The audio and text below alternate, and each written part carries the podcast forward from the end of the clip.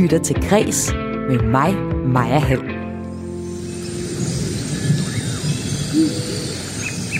Eventyr, folkesavn eller myter. Den danske kulturarv er fyldt med fortællinger om trolden. Og trolden, den er nu også på vej ind i populærkulturen.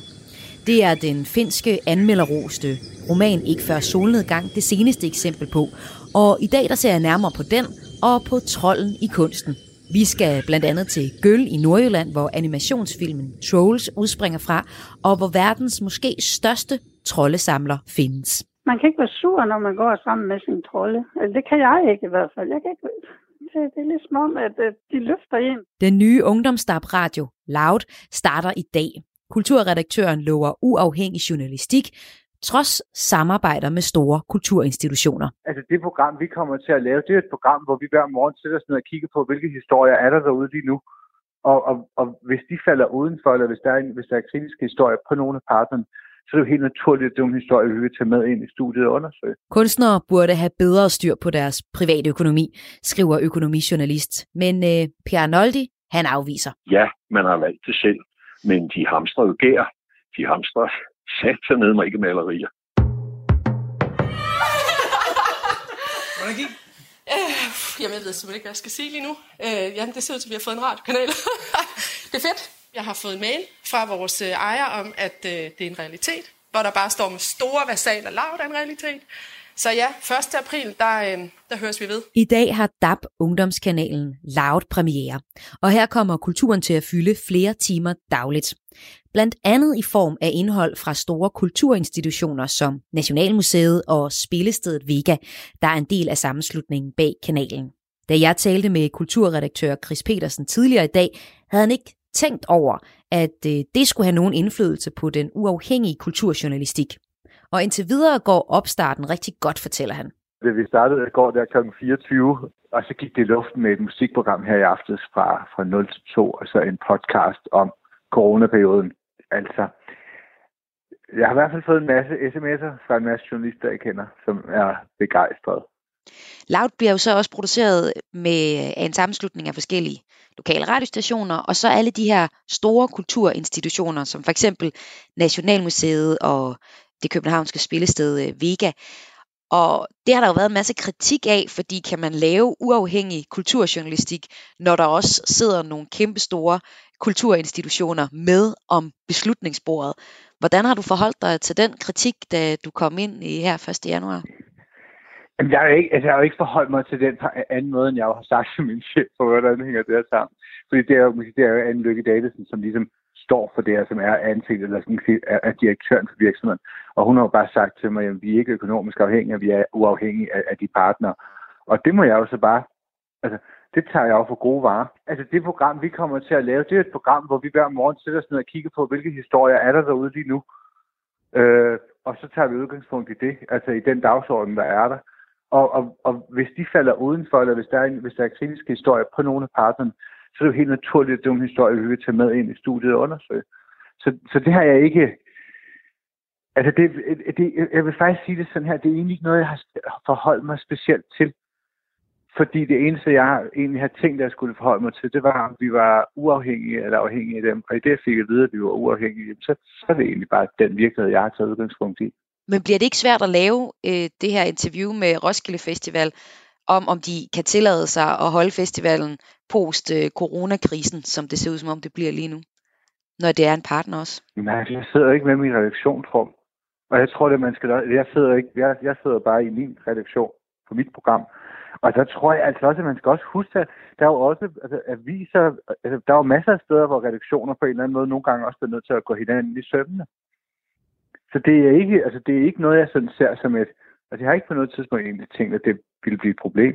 Det kan godt være, at det bliver at jeg kommer til at jogge spinaten på en eller anden måde. Men, men som udgangspunkt har jeg ikke tænkt, at det var et, at det har ikke været noget, jeg har set som, som problematisk, nej. Så Chris Petersen, du kommer til at være kulturredaktør for et selvstændigt program, der ikke kommer til at, at arbejde med de samarbejdspartnere, som for eksempel øh, Teateret Mungo Park eller Roskilde Festival, der skal levere nogle programmer. Og på den måde så mener du, at du godt kan, kan, kan lave uafhængig journalistik på dine programmer eller på jeres programmer.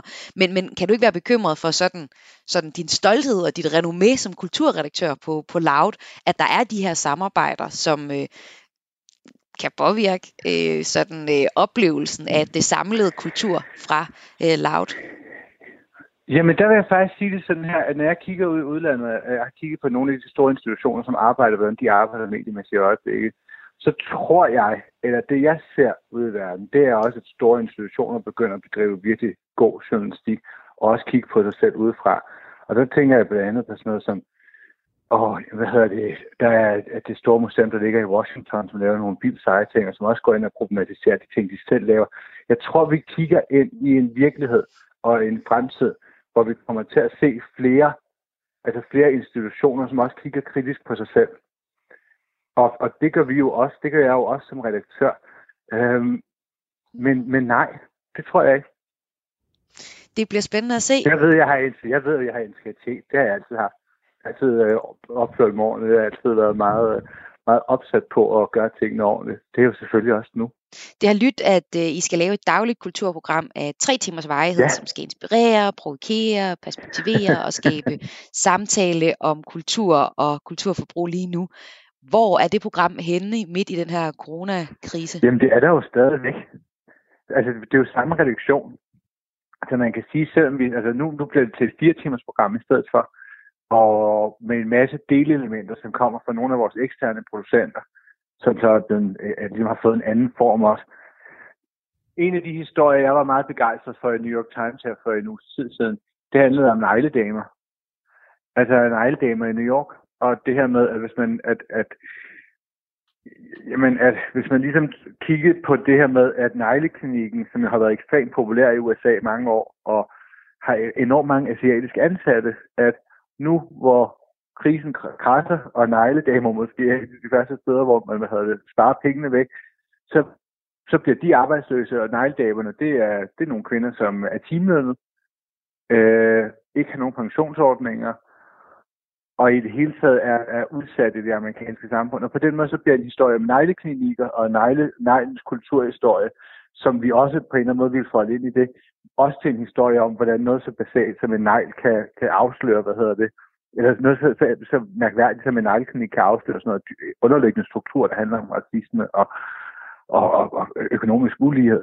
Og, og sådan nogle historier, sådan nogle, som jeg altid har været enormt begejstret for. Og jeg, men, men, men det er også, jeg tror, hvis vi havde startet, altså hvis, hvis vi var kommet i luften før coronaen, så tror jeg også, at vi havde været mere, haft mere tendens til at måske at bevæge os over i det værkorienterede. Det til altså udgangspunkt i en bog eller en film. Men jeg tror bare, fordi vi starter nu, så kommer vi til at gøre det på en anden måde, fordi der er ikke så mange, altså det er en anden måde, kultur lige lever på i øjeblikket. Chris Petersen, øh, tak fordi du var med nu, og øh, pøj pøj fremadrettet med at øh, få loud ud over dapkanten. Jamen tak skal du have. Jeg glæder mig personligt til at høre det kritiske interview med Roskilde Festival i Radio Loud eller Nationalmuseet. Vi må se, om det kommer. Siden starten har DAB-kanalen Loud været i modvind, fordi de vandt DAB-udbuddet over Radio 24 Men i dag så er det altså den første sendedag på DAB-kanalen Radio Loud, hvor målgruppen er 18-32-årige, og du finder kanalen via deres app eller via en DAB-radio. Vi har at gøre med et væsen på størrelse med en panter. Det har pels og klør, som kan rive struben eller maveskinnet op på et split sekund, og foretrækker marsvin og ørkenrotter til aftensmad. Samtidig har det sådan et øh, menneskeagtigt øh, ansigt, er enormt intelligent og totalt uimodståelig, når den ser dig i øjnene. Det her det er sådan, trolden ser ud i den nye roman Ikke før solnedgang, der ud over trolden ellers er et øh, homoseksuelt kærlighedsdrama mellem fire mænd, der foregår i nutiden i Finland. Hovedpersonen i romanen er reklamefotografen Michael, der en sen aften støder på den her unge trold, som han tager med hjem, og bruger den i en reklamekampagne for bukser. Men naturen, eller trolden, er ikke sådan at tæmme, og øh, Michaels kærlighedsforhold bliver blandet ind i situationen med hans hemmelige kæledyr. Ikke før solnedgang er skrevet af den finske forfatter Johanna Sisalo, og er netop blevet oversat til dansk. I hjemlandet, da den udkom for i 2000, der øh, har den modtaget rigtig mange priser, og også her i Danmark er den af anmelderne blevet rost til skyerne. Og det kan være, at det også hænger sammen med øh, en af hovedpersonerne i bogen, altså trolden her. For trollens popularitet er i høj grad knyttet til den krisetid, vi lever i. Det mener forfatter Jens Gade Kofod, der også selv skriver om trolde. Dennis øh, Gade Kofod, du øh, skriver selv om, om trolde, og det er også et af elementerne i romanen Ikke før solnedgang, der har modtaget priser i hjemlandet og har fået en masse flotte anmeldelser også her i Danmark. Samtidig så ser vi jo egentlig også trolde andre steder i populærkulturen, og jeg ved ikke, om det bare er fordi, jeg lige har forelsket mig i emnet trolde, men eksempelvis i øh, animationsfilmen Trolls af DreamWorks, der er der trolde lige nu. Jeg synes bare, at trolde popper op rundt omkring, men øh, ud fra din egen erfaring, hvorfor synes du så, at trolde er fascinerende? Ja, det tror jeg hænger til. Altså, det, mit svar tror jeg også kunne være et muligt svar på, hvorfor de dukker op i populærkulturen. Fordi de kommer til at spille samme rolle, som zombierne gjorde. Som vi lige har haft en kæmpe bølge med. Og det der med de magiske figurer i fortællingen, det er, at de følger med tiden. De følger med dem, der fortæller om dem. Og de bliver til et meget magtfuldt symbol over den tid, vi lever i. Og der kan trolde, fordi de pendler mellem kultur og natur, Altså, de ligner os, men de bor ude i skoven. De tilhører mørket, de tilhører de dystre gamle tider.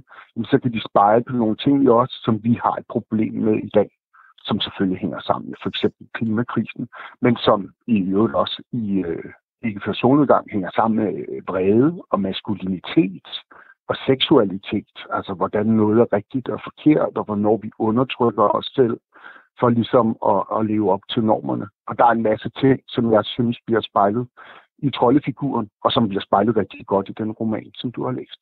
Så er troldefiguren øh, måske særlig interessant lige nu, fordi vi har klimakrisen? Det, ja, det synes jeg helt bestemt, for det er jo ikke kun troldefiguren også. Det, det, er jo, det er jo en række af de gamle savnfigurer, der begynder at få nyt liv, hisker her i, i litteraturen og, og i film. Altså, de har lige filmatiseret, det er så også en gammel novelle, men, men øh, film. sidste år kom Grænse, den svenske film om en trold, der arbejder som grænsevagt. Øh, hun er byting, øh, som det hedder, eller skifting på dansk, hvor trolde ligger deres eget øh, barn i en øh, vugget barnevogn og tager menneskebarnet, ofte som slave. Øh, og så vokser trolden op blandt mennesker. Og så opdager hun sin sande natur, som filmen skrider frem. Hvorfor er trolden interessant? Prøv lige at forklare det. Jamen, det, det er den jo, for, for, fordi at, at, at vi kan tage øh, nogle ting i os selv, som vi har det svært med, og så kan vi putte den over historien om trolden, og så begynder at arbejde med den, og så begynder de ting, altså hvor de dyriske sider er os, øh, men også, ja, som, som ikke kun er negativt, som vores hang til sådan ligesom at være alene og bevare naturen, og, og, og måske en afsmag med det liv, vi lever, øh, som er meget myndigt for, på forbrug. Det, det kan trolden repræsentere en historie. Øh, og pludselig øh, kan de her ting gå rundt og have en krop, som på mange måder også er farlig. Øh, og det, altså, det er jo det, magisk litteratur kan. Den, den kan tage de her ting og gøre dem levende, i stedet for at det er noget, som, som karakteren skal tale om, for det sker i teksten. Jamen, så pludselig så kan man putte det hele ned i en figur, for eksempel trolden, og så kan den være farlig og vred og, og gøre ting ved os. Og så kan vi pludselig sådan ligesom mærke, øh, hvad det er, vi kan lide og ikke lide ved dem, vi er. Jamen, jamen ligesom i, i øh, hvad hedder det, ikke for solnedgang, altså hvor, hvor det, det er jo ikke en fantasy-roman. Det er jo en, en moderne, øh, hvad hedder det, bøsseroman. Kan man ikke sige det? Men så er der bare en trold med. Og det, det gør, at det bliver et helt andet fortællerum. Altså det åbner op for alle mulige ting, man lige havde set komme. Trollen i øh, Ikke før solnedgang, som er den roman, øh, jeg ser nærmere på i programmet i dag, den bliver øh, ikke fanget, men den bliver i hvert fald holdt som kæledyr af vores hovedpersoner. Det er der en masse forskellig symbolik i, men noget af det, jeg ser, øh, noget af den symbolik, jeg ser i den her trold, det er vores ønske om at, at tøjle i vores indre dyriske lyster og også naturen.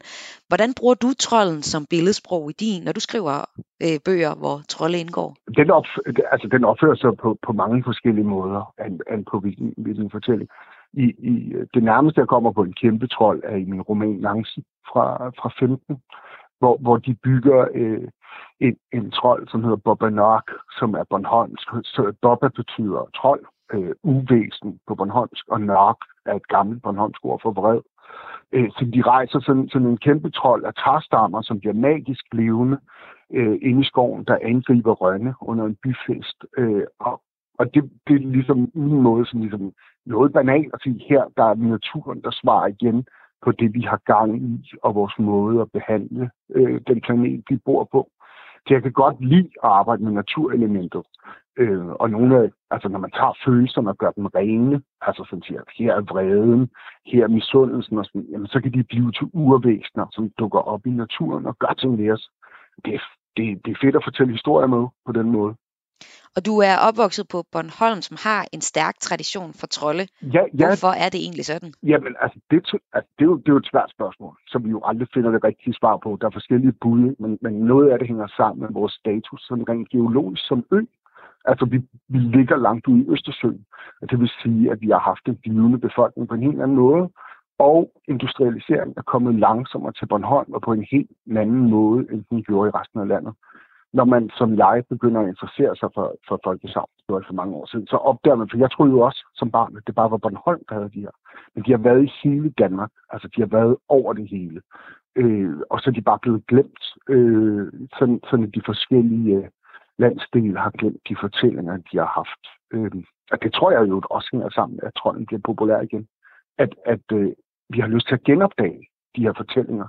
Og det kan vi gøre ved at begynde at skrive om dem og fortælle om dem på nye måder. Så der er troldesavn fra hele landet, eller hvad? Ja, ja, ja, ja, bestemt. Ja, ja, over det hele. Har vi i Nordjylland, hvor jeg kommer fra, også uh, troldehistorier? Ej, hvor er du gået glip af meget magisk. Ja, selvfølgelig. Øh, det har, ja, ja, ja, ja. Øh, Evald Tang Christensen har en, en meget øh, stor dansk folkemindesamler, har, har samlet det, værket så inddelt topografisk, altså efter, efter emner, men, men så er der et register, hvor du kan slå øh, din landsdel op, og så er der alle de stavn. Selvfølgelig, du har dværghøje og alt det op, elver, og de har været over det hele, så de er bare blevet glemt. Resten, altså den rest, vi har af de fortællinger, er jo julenisten. Og det er et eksempel på, at en masse, altså det ved du godt, de flyttede fra, fra landet ind til byen for at få arbejde, fordi at landbruget blev mere effektivt, og der var ikke brug for alle de hænder, men det var der til gengæld i byen på fabrikkerne.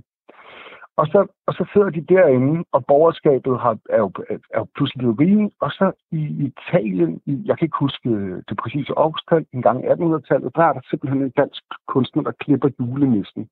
Altså helt bogstaveligt flytter gårdnissen, som jo ikke er forbundet med julen, men er der altid. Den, de, dem, som vi kalder de underjordiske på Bornholm. Ikke? Jamen, og flytter den ind i borgerskabet som en julenisse, der, der bor på loftet og, og er særligt levende ved jul, for ligesom at børnene. Og det er sådan virkelig et eksempel på, hvordan de her figurer, de forandrer sig og tilpasser os. Og gør det der ordsprog, vi har, som jo egentlig handler om, at problemer følger med, men, men at nissen flytter med. Kender du det ordsprog? Altså hvis man prøver at stikke af for noget, så flytter næsten med. Og det elsker jeg, det ordsprog. Det er min yndlingsordsprog, fordi det uanset hvor moderne vi forsøger at blive, så, så flytter det her med. Altså, det kan godt være, at der er blevet mindre mørke, fordi vi har fået elektrisk lys, men der er stadigvæk mørke. Når vi som mennesker kigger ind i det, så ser vi ting, der spejler os. Og det er det, trolden kan. Sagde Jens Gade Kofod, der er forfatter og skriver om trolde, ligesom Johanna Cicero, der er forfatter til romanen Ikke før solnedgang, som jeg ser nærmere på i dagens udgave af Kres. Som Dennis fortalte, er han særlig inspireret af sine omgivelser på Bornholm. Om der så rent faktisk lever trolde på Bornholm, ja, på en eller anden måde gør det. Det øh, snakker jeg med en øh, antropolog om senere i programmet.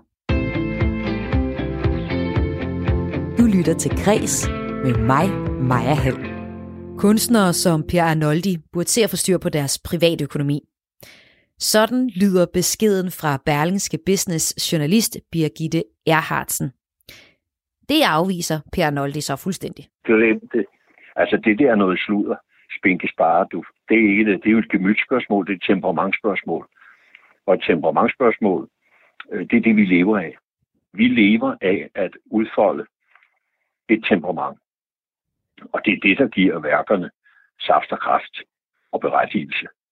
Det er sgu ikke, at du sidder og om en eller anden opsparing. Fordi hvis jeg havde en opsparing, så ville jeg lave nogle af de skulpturer, jeg ikke har kunne lave til min udstilling på Børlum Kloster. Det kan da være ligegyldigt nu, fordi nu er der ikke nogen udstilling. Bjørn Noldi er den her verdensberømte kunstner i Danmark, der er han særlig kendt for sine plakater i sådan nogle klare, gule og røde farver, badebolde og cirkusplakaterne. Og så har han også lavet interiør i øh, Mærsk McKinney Møllers operahus og øh, haleror på British Airways flyvemaskiner. Og det har han sådan set tjent meget godt på, men øh, pengene er brugt, og Per Noldi har ikke nogen penge tilbage nu, hvor coronakrisen gør, at hans arbejde er sat på pause.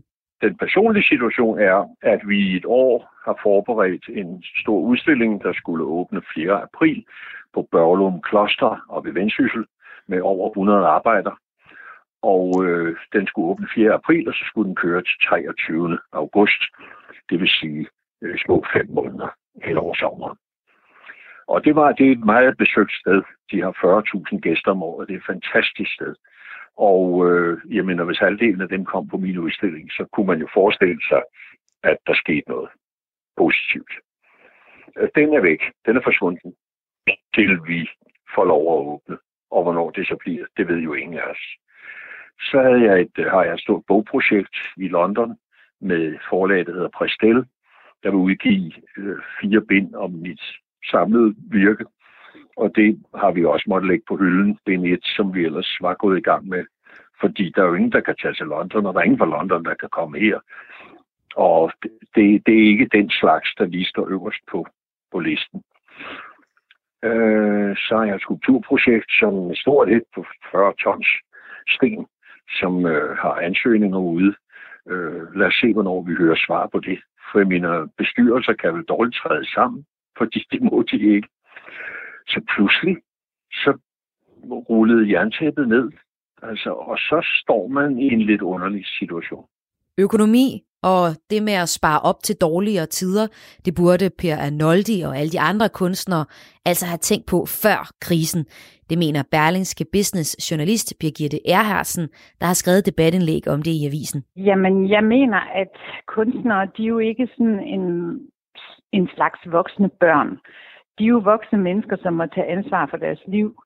Øh, og ligesom alle os andre, sådan en journalist som jeg og min mand, øh, vi må jo have styr på vores øh, privatøkonomi, og vi må en gang imellem bruge en lørdag eftermiddag på at sidde og regne lidt og nogle Excel-ark, og vi må også en gang imellem snakke med vores øh, bank, øh, bankmand. Altså vi, vi, vi er nødt til selv at, at tage ansvar for vores økonomi og se, at den sådan hænger sammen fremover.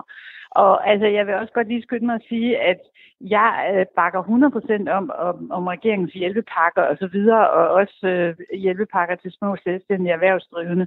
Det, det, det, det er slet ikke det, jeg taler imod. Jeg siger bare, at folk har også selv ansvar på, at, øh, at deres private økonomi hænger sammen. Men kunne du så ikke sige det samme til øh, de folk, der har valgt nogle brancher, hvor man øh, hurtigt bliver fyret, øh, og også er blevet fyret i den her situation, altså valgt øh, arbejde i restaurationsbranchen for eksempel? Jo, men altså de folk, de må man da håbe, at de har er medlem af en fagforening og en arbejdsløshedskasse, sådan som jeg for eksempel er, som jeg har været i en, i en menneskealder. Øh, så, så det er jo den måde, man må sikre sig på. Øhm, og altså nu, hvis vi lige skal vende tilbage til, til Pierre Noldi, han, er jo en, han har jo været i, i al den tid, jeg kan huske, har han været en kendt og anerkendt kunstner. Og han har jo haft utrolig mange opgaver og altså været en etableret kunstner i mange, mange år. Øh, og derfor kan jeg simpelthen ikke forstå, at han ikke, ligesom alle andre, har kunne øh, hvert år sætte noget til side til sin pensionsopsparing, eller whatever det nu er, så han ikke kun sidder tilbage med folkepension, som han, han siger, som han sagde i et øh, interview med, med Berlingske, at han gør. Per Noldi, han siger selv, at hvis han havde sat nogle penge øh, til side, det ville aldrig komme til at lade sig gøre at ske for ham, fordi at øh, de penge vil han altid bruge på nye kunstværker. Han er jo dedikeret til sin kunst, så selvfølgelig bruger han hver en krone på at, at lave den kunst. Ja, ja, men det kan jo også være en, altså det, det kan jo også godt lidt være en undskyldning. Ikke? Altså så kunne det jo være, at han måske må styre 20 procent af sin dedikation, og så øh, må han så lade være med at lave det her ene kunstværk, måske, som han egentlig ikke har råd til. Han er jo nødt til at være og agere som et voksent menneske, ikke?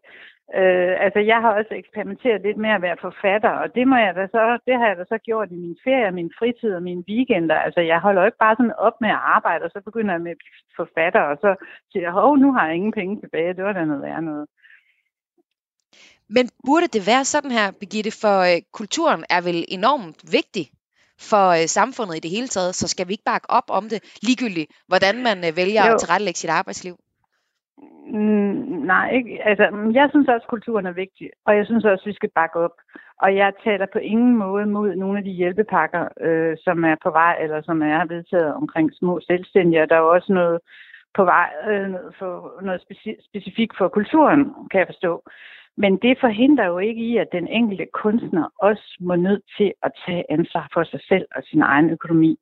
Altså nu, øh, jeg ved godt, jeg er ikke kulturjournalist, jeg er på, på business øh, på Berlingske, og vi skriver utrolig meget om, hvordan man styrer sin private økonomi. Hvad skal man tænke på, og hvad når man bor i andelsboliger? Hvad sker der nu med Blackstone, og hvad sker der med renten, og kommer du nu til at betale negative renter osv.?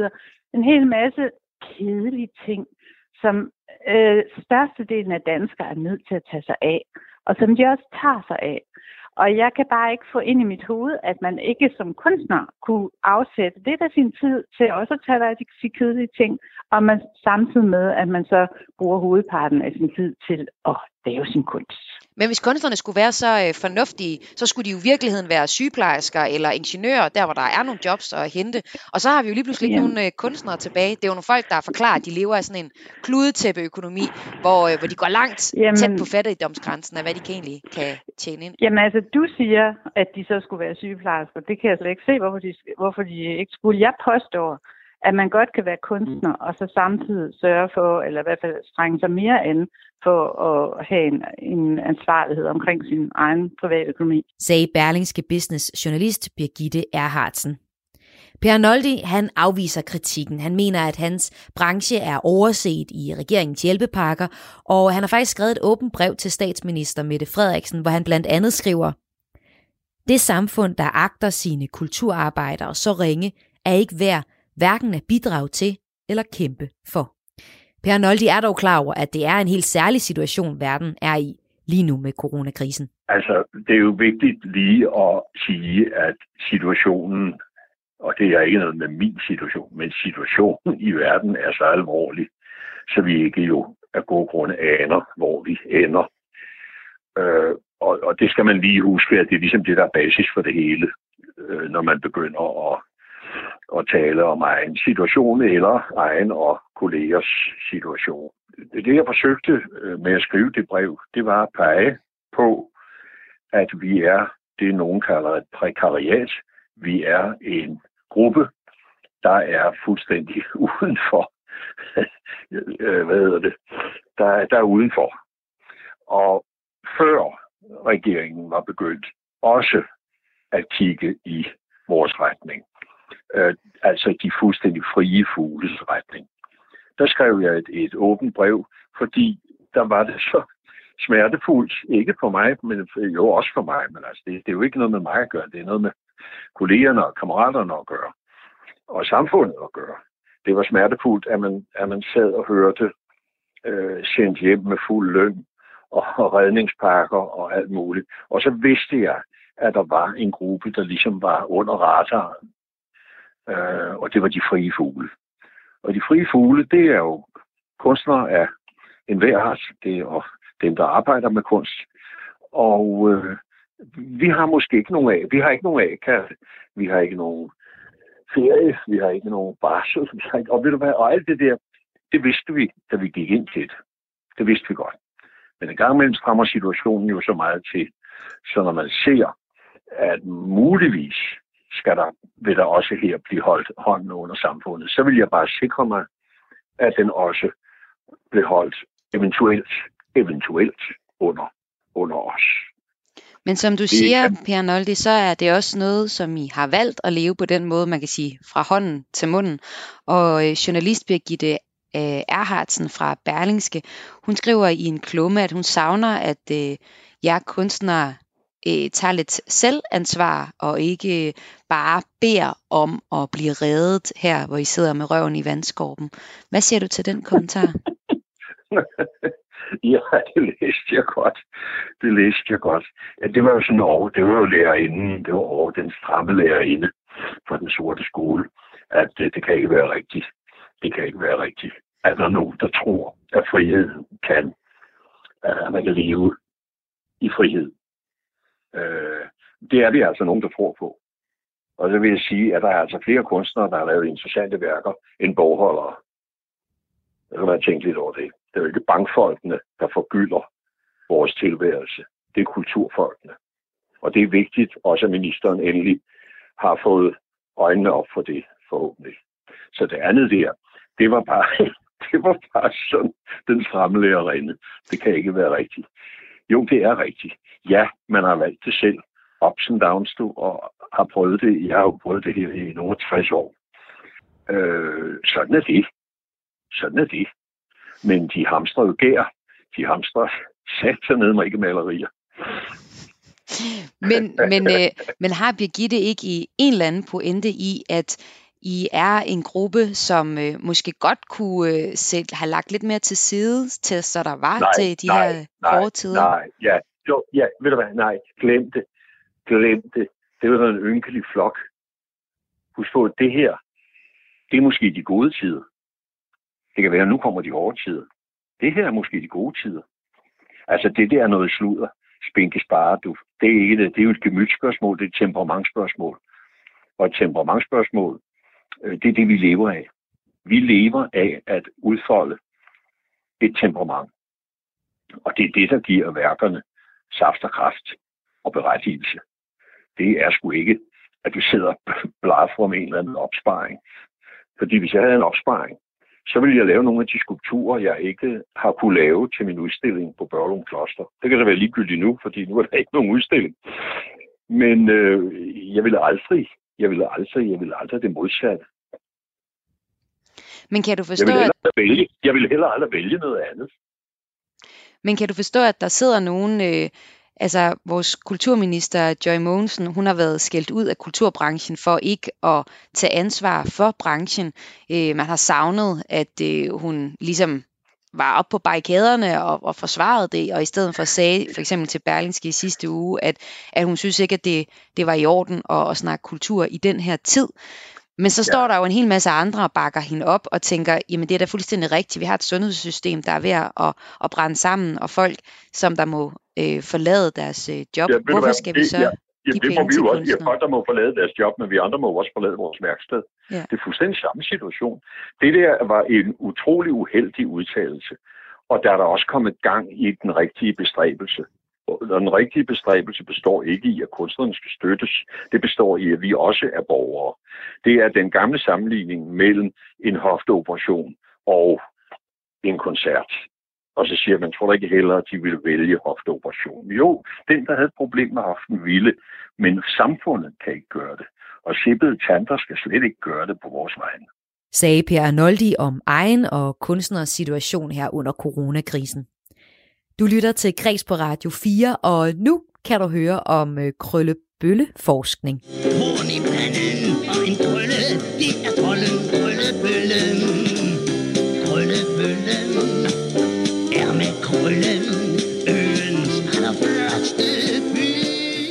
Du kan få den som is, som stenfigur eller som motiv på en t-shirt. Du kan i hvert fald ikke komme uden om krøllebølletrollen, hvis du har besøgt Bornholm. Rigtig trold, det finder du så ikke på øen, men øh, der findes underjordiske væsner. Det viser et phd studie fra sidste år, lavet af Lars Rømer, der er antropolog og såkaldt krøllebølle-forsker. Der findes ikke rigtig trolde i Bornholmske landskab. Der findes underjordiske, som, øh, og de har ikke haler, og de har heller ikke horn, eller noget som helst. Men der findes underjordiske som et, som et naturvæsen, der der øh, til forveksling ligner mennesker. Nogle gange er de lidt mindre, nogle gange er de, kan man nærmest ikke se forskel. Øh, og dem har jeg mødt øh, flere mennesker, som har, ja, som har set, eller har hørt, eller har haft konkrete oplevelser, som de tilskriver. Altså konkrete underjordiske. Trolden er på vej ind i populærkulturen. En ung trold spiller for eksempel en helt central rolle i den nye samtidsroman Ikke før solnedgang, og vi har også øh, animationsfilmen Trolls, der er kommet en etter og lige nu aktuelt en toer med. Egentlig var forsker Lars Rømers sigte ikke at undersøge, om der findes trolde eller ej på Bornholm, men derimod at undersøge Bornholmernes forhold til landskabet og deres bevidsthed om de gamle savn og fortællinger om underjordiske. Men derimod at undersøge Bornholmernes forhold til landskabet, og så også deres bevidsthed om de gamle savn og de her fortællinger om det underjordiske folk. Det fandt han tilsvarende også klart svar på. I forhold til det her med besjæling, så, så er Bornholms landskab stadig besjælet. Det er ikke, det er ikke sådan, at moderniteten har udryddet alt det, vi ellers troede var forsvundet som, altså, i forbindelse med, med folkesavn og historie og tilknytning. Det, det findes stadigvæk, men det er noget, som er blevet, kan man sige, det er, bliver offentligt omtalt som noget, der er lidt i anførselstegn, eller man tager hele tiden forbehold. Altså, så, altså en del af det med moderniteten, øh, altså hvis man står på den som et større teoretisk perspektiv, så i stedet for at være en lang øh, afbesjæling, affortrydelse af landskabet, så tror jeg mere, at det er et, øh, altså et af pointerne i hvert fald, at det er en, øh, en måde, hvor at man sætter alt det her, der er besjælet, det omtales på en anden måde. Det er ikke forsvundet, men det er mere noget, som man, altså når folk taler om det, så jamen, jeg ved jo godt, at det jeg så kunne, det kunne også godt bare være mig, der bildte mig noget ind. Det kunne også godt være, at det var en eller anden ting, der blastrede ind. Det kunne, altså, man, der bliver, kommer en masse forbehold og undskyldninger, før man når frem til det. Men jeg så stadig det, jeg stod. Så jeg har stadig haft den her konkrete oplevelse. Det her med forbehold er et resultat, Lars Rømer selv har hæftet sig særligt ved, og det har rodet den måde, vi igennem tiden har i tale sat, hvad der er rigtigt og forkert at tro her i Danmark. Så hvis vi skal se det historiske, så er der, har vi jo fra, sige, fra hofpræster og, og kirken jo i lang tid fået defineret, at der findes en rigtig tro, og så er der noget, der hedder overtro, som er forkert tro, og som ikke er rigtigt. Øh, og alt det her med underjordiske og naturvæsener, og hvad der ellers hører sig til i forhold til kan sige, det er jo blevet klassificeret som noget, der er overtro og forkert, og noget, der ikke findes. Og hvis folk tror det, så er det fordi, de er dumme, eller ikke har forstået, hvordan verden hænger sammen. Og det kan man sige, at det perspektiv her er jo også at vise, at jamen, den der form for censurering på den ene side, den er sådan set egentlig blevet indoptaget i folkesavnet, så der ligger den her hemmeliggørelse og fortielse i forhold til, at det er ikke noget, man rigtig kan tale om i offentligheden. Men historien bliver bare ved med at figurere. Selvom Bornholm har sin egen historie med alt, hvad den indebærer med fortællinger og folkesavn om, hvordan de ved hjælp af den underjordiske her kunne forsvare sig mod andre lande, hvordan kirker gik i stykker, fordi trolde smed sten fra Sverige, og hvorfor bondemænd kunne blive syge, fordi de ødelagde væsnernes hjem i form af gravhøje. Så er besjæling af naturen og fortællinger om troen på underjordiske væsninger ikke forbeholdt Bornholmerne. Det er bare ikke noget, man taler om på samme måde andre steder, mener Krøllebølle-forskeren. Det, det, hvor der er flest underjordiske, det er, det er, hvor der er gravhøje. Øh, og, de, og gravhøje findes der også mange andre steder i Danmark. Øhm, så jeg tror, jeg tror mere, det er et spørgsmål om, at, kan sige, at øh, hvornår noget er, hvad er legitimt at fortælle til hinanden, og hvad er ikke legitimt at, at tale om i, i en bred offentlighed. Og det er et felt her, kan man sige, hvor der altså også der startede med at tage til Bornholm og skulle planlægge øh, i det hele taget at skrive en projektansøgning, øh, kan man sige, så, så vil man meget typisk høre folk svare som det første, når man taler om det her, ja, det var jo gamle dage. Det er der ikke nogen, der tror på mere. Øh, og der kan man sige, der vil man som i de fleste tilfælde, hvis det bare er et, et kort lille projekt, eller en, en, en mindre artikel eller andet, jamen så tager man jo, altså, så, så siger man, okay, jamen det, det findes ikke længere, det var i gamle dage. Øh, så hvis, jeg, hvis det havde været baseret på mine indledende forarbejde, øh, jamen, så, havde, så havde der ikke været nogen, der troede på underjordisk Bornholm. Men, øh, men det kræver som regel lidt, lidt, lidt mere tid at, at arbejde sig ned i stoffet, især fordi det er noget, der er tit bliver latterligt gjort. Så, så når jeg har, jeg har haft masser af folk, der har kan man sige, indledningsvis afvist, at der var noget som helst om snakken her på øen, ikke? men når man så stille og roligt lærer dem at kende og mødes i forskellige regi, så, så dukker der måske alligevel en, en fortælling op, som, som de har hørt fra deres bedste forældre, eller noget, de har læst, eller i, nogle gange også, at de selv har haft en eller anden personlig oplevelse, hvor de har en fornemmelse af, at der er, er et specifikt sted i landskabet, som er, som er lidt anderledes, som magisk, som har en eller anden særlig stemning, eller også nogen, der har, de simpelthen har, har haft en konkret oplevelse af noget, som de mener må, må høre til det underjordiske. Og det tror jeg sådan at du kan finde mange andre steder i, i Danmark, hvis man, hvis man har tiden til at udføre det, og synes, det er et, et interessant studieobjekt. Øh, jeg tror mere, det er sådan et generelt perspektiv, at, at, at der både på Bornholm, men sikkert også mange steder i Vesten, altså så det her med at opleve landskabet som sige, besjælet eller animeret, det tror jeg i virkeligheden, at der er, at der er ret mange, der gør på forskellige måder, men det er bare ikke så meget en del af vores offentlige fortælling om, hvad det er for samfund, vi er. Øh, der har vi en idé om, at vi har allerede har ødelagt det hele og alle de historier, ikke? Men, men, men, men de findes, de her historier og de personlige oplevelser, folk gør sig. Altså, der, folk, det kræver, at man går, kommer ud i landskabet og, og, og går og bevæger sig rundt, og det er især de mennesker, som, som gør det, som også har, har de her fortællinger, har de personlige oplevelser. Og der ved jeg ikke, om Bornholmerne bevæger sig mere eller mindre rundt i landskabet andre. Det tror jeg nu ikke nødvendigvis. Sagde antropolog, Ph.D. og såkaldt krøllebølleforsker Lars Rømer. Senere i programmet taler jeg med en kvinde, som ikke er bleg for at tale om at føle sig forbundet til trolde. Hun er nemlig mere end 3.000 af slagsen i sit hjem.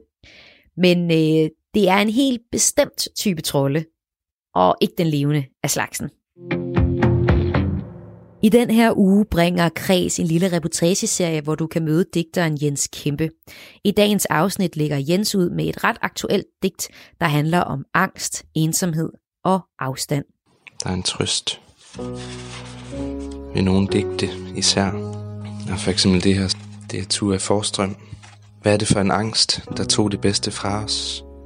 To tomme hænder, rystende bryster. Livmoren bløder distræt og punktligt. Og alle billederne som flimmer og lygtemænd her i den skrånende dag. Nej, man må ligge noget nøgent mod noget nøgent. Man må endnu mumle med åndssvage læber mod åndssvag hud. Man må være som en ræveunge sammen. Man må være stille hende mod hende. Man må være uden hænder. Der er noget skærende og fattigt over ordene. Hvad er det for en sorg, som har taget seksualiteten?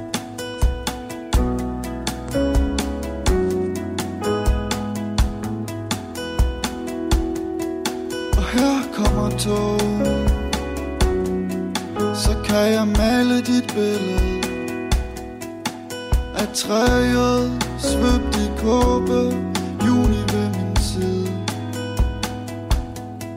Ja, her kommer tog Med et sangblad til træet. Nu skal vi synge Stedsegrønne sange.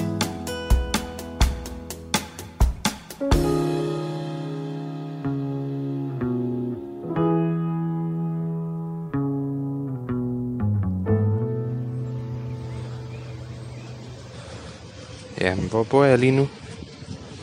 Jeg bor hos en god ven Emma. Vi har tilbragt snart en uge sammen. Har du sovet?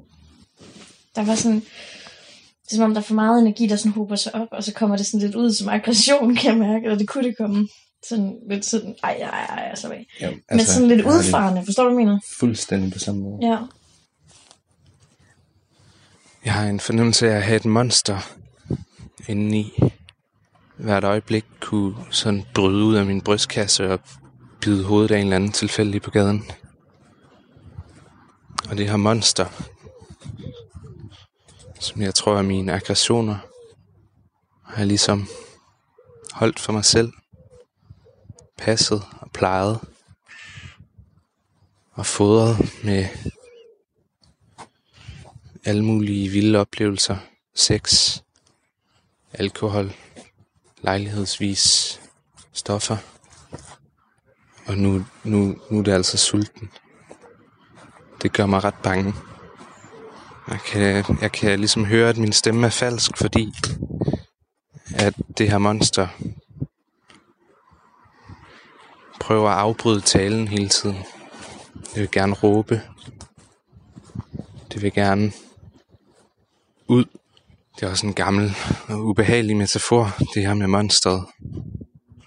Det er vilde dyr, som er spærret inde af civilisationen, men altså, den føles meget aktuel, og det eneste, jeg egentlig har brug for, det er en krammer. Der er sgu ikke nogen lige her. I hvert fald et nådesløst sted lige her. Holder en masse busser bag et hegn. Sådan nogle blå turistbusser. Så holder de bare der. På grund af coronavirus anbefaler myndighederne, at vi viser hensyn til hinanden ved at holde afstand og rejse uden for myldretiden, hvis det er muligt. Det var her digteren Jens Kæmpe, der som mange andre lige nu forsøger at finde en måde at være i den her corona-undtagelsestilstand på. Er du blevet nysgerrig på Jens Kæmpe, så kan du læse hans anmelderroste digtsamling Kunstens Regler. Du kan også høre hele den her reportage i sin fulde form.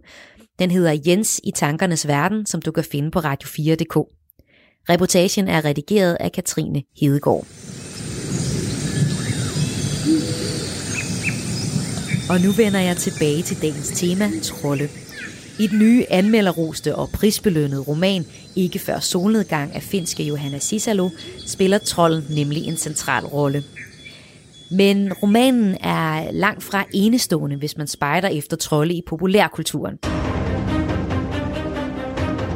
My name is Branch, and I'm a troll. I 2016 udkom DreamWorks første animationsfilm Trolls. Why do I live in a heavily fortified survival bunker? Because right outside my door lurks a nightmare. Named Poppy.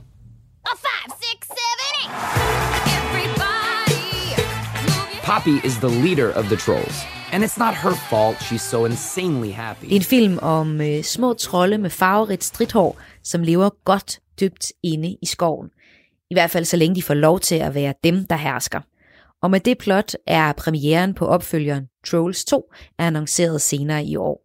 Filmen udspringer af en lille dukkelignende trold af plastik, der blev udviklet af den danske kunstner Thomas Dam i en øh, lille dansk by, Gøl, tæt på Limfjorden.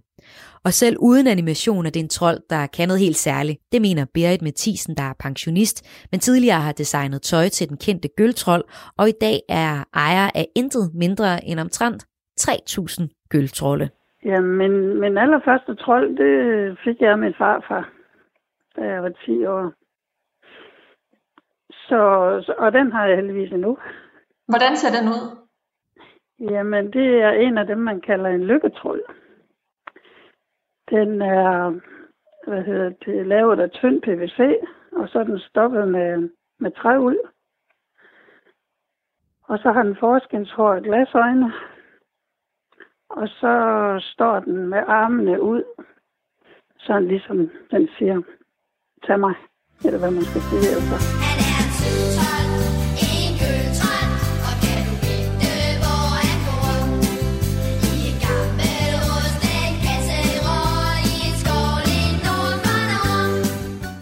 Hvorfor har du det udstillingsskab i din entré?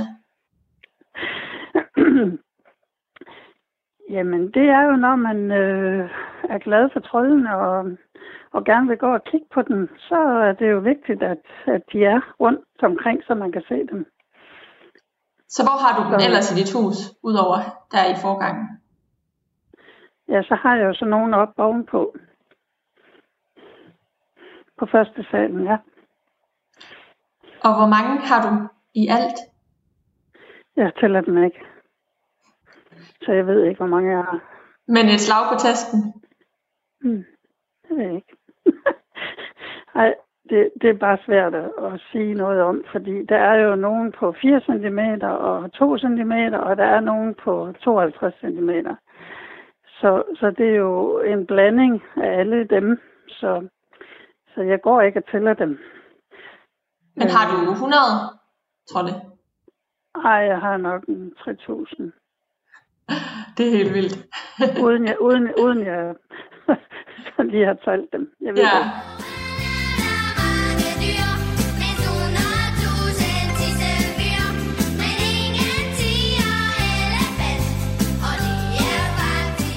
Men, men Berit, hvad betyder det for dig at have de her trolde rundt omkring i dit hus til hverdag? Jamen, det betyder så meget, at, at, man, øh, at man går rundt og, og glæder sig over, øh, hvad skal man sige, nå, jamen, nu, står den, nu kan jeg lige se den trold, der står der om bagved, ikke? Altså, så kigger den lige på mig. Og så øh, er der en anden en, der står her og smiler til mig. så, altså, jeg tror, man skal være troldesamler for at forstå det. Man kan ikke være sur, når man går sammen med sin trolde. Altså, det kan jeg ikke i hvert fald. Jeg kan ikke, det, det er ligesom om, at, at de løfter en sådan også i... Hvis man er sådan lidt øh, nede en dag, ikke også, jamen, så går jeg som regel op og kigger på mine samlinger, og så, ja, så glemmer jeg, at jeg er sådan lidt ked af det, eller frustreret, eller hvad nu det kan være for en følelse, man nogle gange kan gå med, ikke? og så, så synes jeg, så, så får jeg ro på igen. Ja. har de, har, giver du navne? Nej, det gør jeg ikke. Okay. Nej, det gør jeg ikke. Altså for mig, der har de faktisk, altså det har de numre, fordi jeg også har arbejdet så meget med, med modellerne, ikke også? Så, så, så de har mere numre, men det er ikke sådan, jeg går og snakker med dem på den måde. Mm. Og kalder dem navne der, det ikke.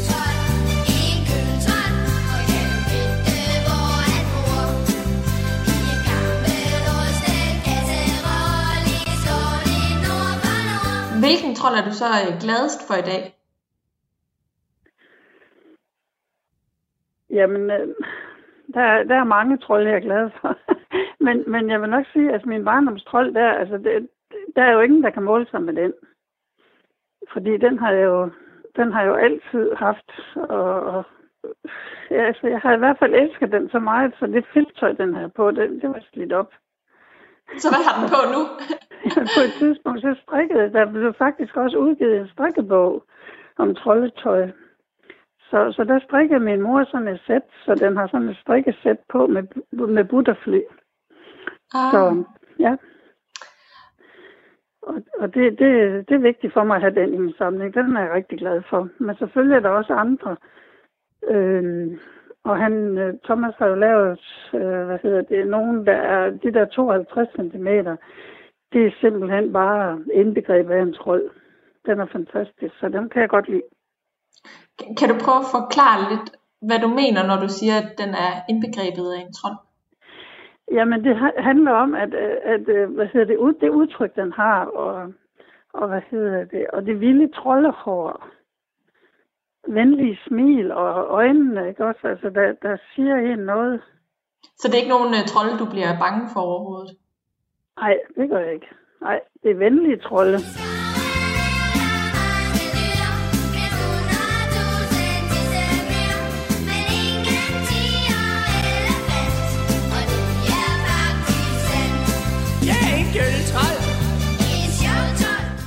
Nu, siger du det her med, at det blev kåret som, som årets legetøj i USA i 1963.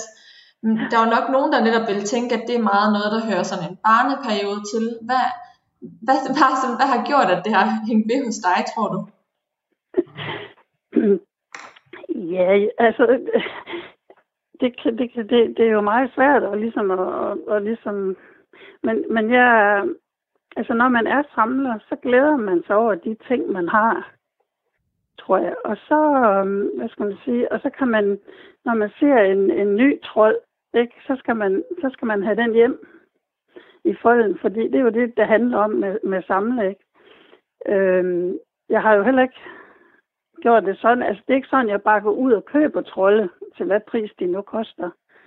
Øh, jeg har jo købt, øh, hvad hedder det, alt hvad jeg har set af trolde og samlet på en hel masse i, i 25 år. Så så min idé med at samle, det er, at der er nogle ting, man gerne vil have, og man går ikke bare hen og køber det til hver en pris. Det, hvordan, det skal være... Hvordan finder du så de trolde, som, som du har, øh, altså som du, som du samler på nu? Jo, men, men jeg kan så sige, at, at nu her, der, der synes jeg jo ikke, altså der er der ikke så mange trolde, altså nu har, har verden jo hvad hedder det, fundet ud af, at øh, der er mange, der samler på trolde, ikke? Og, og det er der også. Der mange, kommer mange nye samlere til, og, øh, og dermed stiger priserne jo også. Så de fleste af de trolde, som jeg har lyst til at købe, kan jeg sige, de er så oppe i nogle priser, som det har jeg slet ikke lyst til at være med til. Hvad kunne det for eksempel være? Jamen, det kunne jo være en, altså der er sådan en, jamen det, nogle af dyrene er dyre, ikke? Også der er nogle små, aber for eksempel på 8 cm, ikke? Det, det er vældig søde, og dem, sådan en kunne jeg da godt tænke mig en mere Altså af, en abe, der ligner en trold? Ja, det er en abetrold, kalder vi den altså. Okay, ja. Tænk. ja, ellers så er det Thomas Stam, der får den til at ligne en, en trold, ikke også? Men man kan godt se, at det er en abe. Kan man godt. Okay. Så. Tror du nogensinde, men, du, øh, du stopper på at, at samle på trollene?